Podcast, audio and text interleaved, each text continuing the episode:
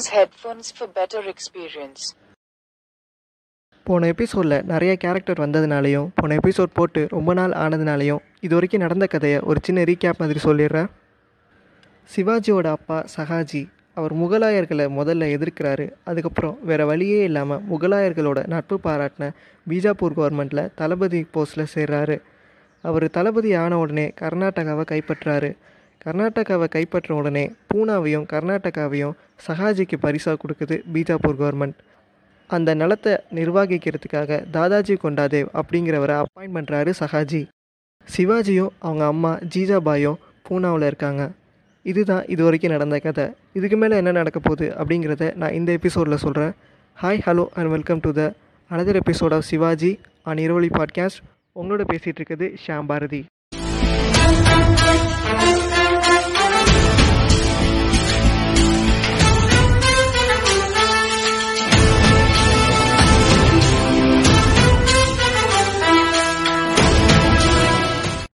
சிவாஜி பூனாவிலே வளர்ந்து வராரு.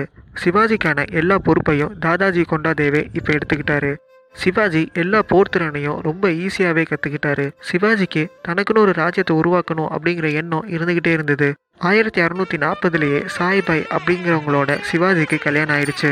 அந்த கல்யாணத்துக்கு சஹாஜி கூட வரல.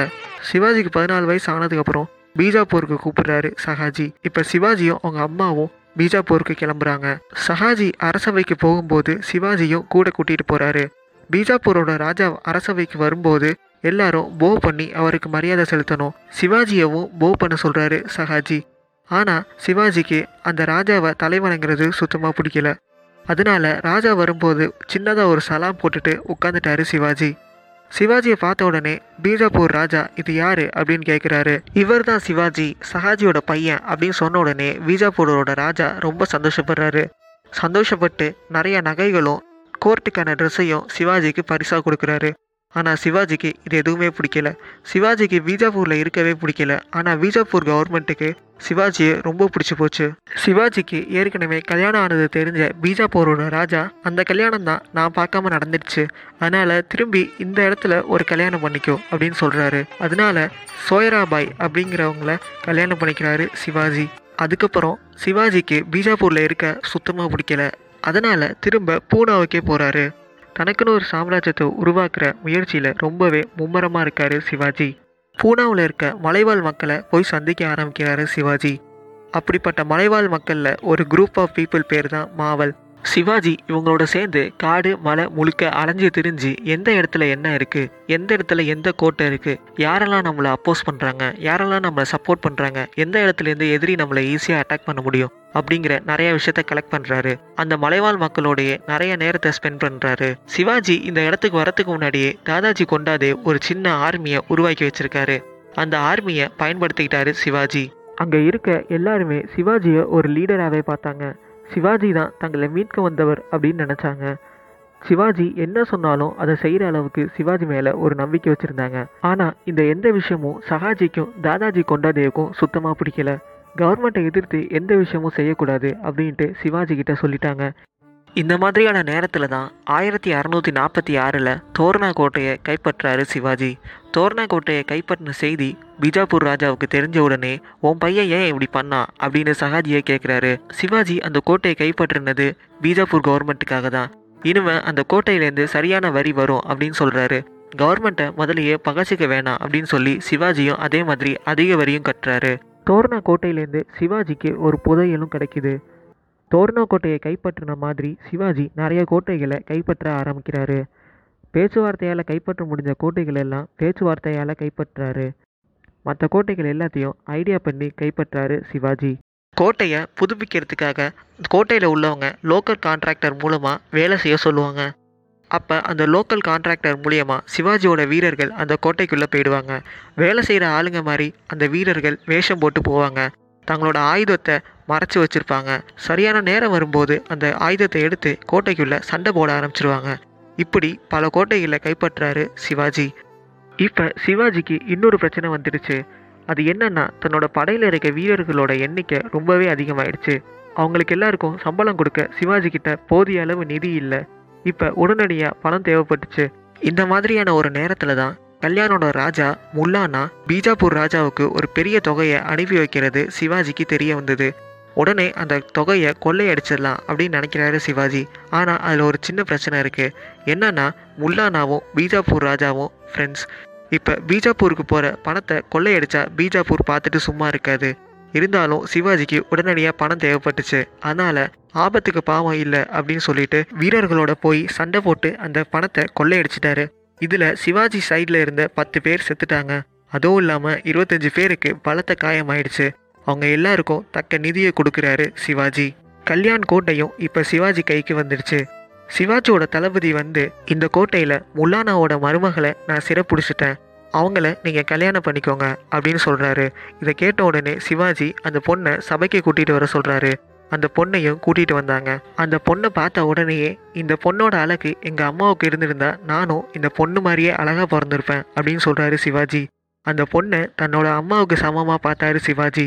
அதுவும் இல்லாமல் மிகப்பெரிய புகழோட உச்சியில் இருந்த ராவணனை பெண்ணாசையால் அழியும் போது நம்மளை மாதிரி ஆளுங்கெல்லாம் பெண்ணாசை படக்கூடாது அப்படின்னு சொல்கிறாரு சிவாஜி. இதை கேட்ட அந்த சபையை அதிசயித்துச்சு அந்த பொண்ணை பத்திரமா பீஜாபூருக்கு அனுப்பி வச்சதும் இல்லாமல் அந்த பொண்ணுக்கு போகும்போது நிறைய பரிசையும் கொடுத்து அனுப்புகிறாரு சிவாஜி. ஒரு நாட்டை இன்னொரு நாடு ஜெயிச்சுச்சுன்னா அவங்க முதல்ல சொந்த கொண்டாடுறது அந்த நாட்டோட பெண்களை தான். அதனால தான் தங்களை காப்பாற்ற ஆண்கள் இல்லாத பெண்களை அந்த நாட்டில் இருக்கவங்களே மொட்டை அடிச்சு விட்டுருவாங்க. அந்த மாதிரி இருக்கிறப்ப தான் சிவாஜி இவ்வளோ ஜென்டிலாக நடந்துக்கிட்டாரு. இந்த மாதிரி பல கோட்டைகளை கைப்பற்றிக்கிட்டே போகிறாரு சிவாஜி. ஆனால் சிவாஜிக்கு ஒரு சேட் நியூஸ் வந்தது. அது என்னன்னா தாதாஜி கொண்டாதேவ் இறந்துட்டாரு. தன்னோட அப்பா மாதிரி இருந்து தன்னை வளர்த்த ஒருத்தர் இறந்த செய்தி சிவாஜிக்கு ரொம்ப வருத்தத்தை உண்டு பண்ணுச்சு. ஒரு நாள் சிவாஜியோட படையில் இருக்க வீரர் சிவாஜி கிட்ட வந்து இந்த இடத்துல ஒரு சீஃப் கிட்ட ஒரு வாள் இருக்கு. அந்த வாள் ரொம்ப அருமையான வாள். அந்த வாளை நம்ம போய் வலுக்கட்டாயமாக வாங்கிக்கலாம் அப்படின்னு சொல்றாரு. ஆனால் அதுக்கு சிவாஜி ஒருத்தங்கிட்ட இருக்க பொருளுக்காக ஒரு வீரன் பேராசப்படக்கூடாது. அதை திருடணும்னு நினைக்கக்கூடாது அப்படின்ட்டு அதை மறுத்துட்டாரு. ஆனால் அந்த சீஃப் சிவாஜியோட ஃப்ரெண்ட் ஆகணும் அப்படிங்கிறதுக்காக அந்த வாளையே சிவாஜிக்கு ப்ரெசன்ட் பண்ணுறாரு ஆனால் சிவாஜி அந்த வாழை வாங்கிக்கிட்டு அதுக்கான மொத்த தொகையையும் கொடுத்துட்டாரு. அந்த வாளுக்கு சிவாஜி தன்னோட இஷ்ட தெய்வமான பவானி அப்படிங்கிற பேரை வைக்கிறாரு. அன்னையிலேருந்து அந்த வாள் இல்லாமல் சிவாஜி எந்த இடத்துக்குமே போகிறதில்ல தசரா பண்டிகை வரும்போது தெய்வத்தோட படங்களுக்கு பக்கத்தில் அந்த வாளையும் வச்சு பூஜை செய்வார் சிவாஜி. சிவாஜியை பொறுத்தவரை அது ஒரு வாளா தெரியலை. அது அவரை காக்கிற தெய்வமான பவானியாவே தெரிஞ்சது. ஏற்கனவே சிவாஜி மேலே கோபமாக இருந்த பீஜாப்பூர் ராஜா இப்போ சிவாஜி கல்யாணோட கோட்டையை கைப்பற்றினது தெரிஞ்ச உடனே ரொம்ப கோபமாயிட்டாரு சிவாஜியை எப்படியாவது அடிப்படையை வைக்கணும் அப்படின்னு நினைக்கிறாரு பீஜாப்பூரோட ராஜா. அதுக்காக ரொம்பவே கன்னிங்காக பிளான் பண்ணி சஹாஜியை கைது பண்ணிட்டாரு. இப்போ பீஜாப்பூரோட ராஜா சஹாஜி கிட்ட போய் உன் பையனை சரணடைய சொல்லி ஒரு லெட்டர் எழுது அப்படின்னு சொல்கிறாரு அதே மாதிரி சஹாஜியும் ஒரு லெட்டர் எழுதி அதை சிவாஜிக்கு அனுப்புகிறாரு சிவாஜி இந்த லெட்டரை படித்த உடனே ரொம்ப வருத்தமாயிட்டாரு. தன்னோட லட்சியத்துக்காக தன்னோட அப்பாவை இழக்க விரும்பல சிவாஜி. ஆனால் இந்த நேரத்தில் சிவாஜியோட மினிஸ்டர்ஸ் எல்லாம் சிவாஜிக்கு அட்வைஸ் பண்ணுறாங்க அது என்னன்னா சஹாஜிக்கு சிவாஜி பண்ணுற எந்த விஷயமும் பிடிக்கல. அதனால சஹாஜியை பிளான் பண்ணி இந்த மாதிரி ஒரு லெட்டர் எழுதியிருப்பாரு அப்படின்னு சொல்கிறாங்க இதை கேட்ட உடனே சிவாஜிக்கும் இது சரியாக இருக்குமோ அப்படின்னு தோணுது. அதனால பீஜாப்பூரோட ராஜாவுக்கு நான் சரணடைய மாட்டேன் அப்படின்ட்டு திரும்பவும் ஒரு லெட்டர் எழுதிட்டாரு.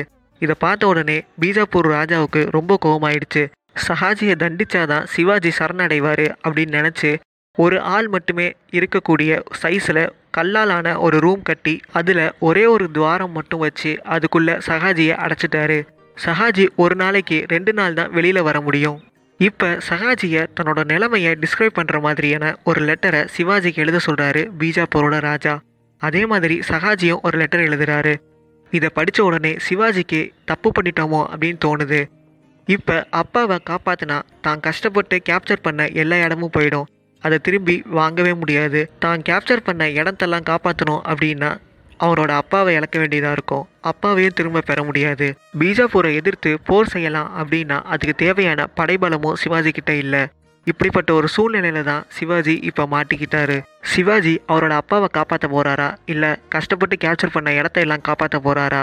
அப்படிங்கிற கேள்விக்கான பதிலை நான் அடுத்த எபிசோடில் சொல்கிறேன் until then bye from me Sham Bharathi send your feedbacks to Iravili podcast at Gmail dot com IRAVILI POD CAST at Gmail dot com Hakuna Matata.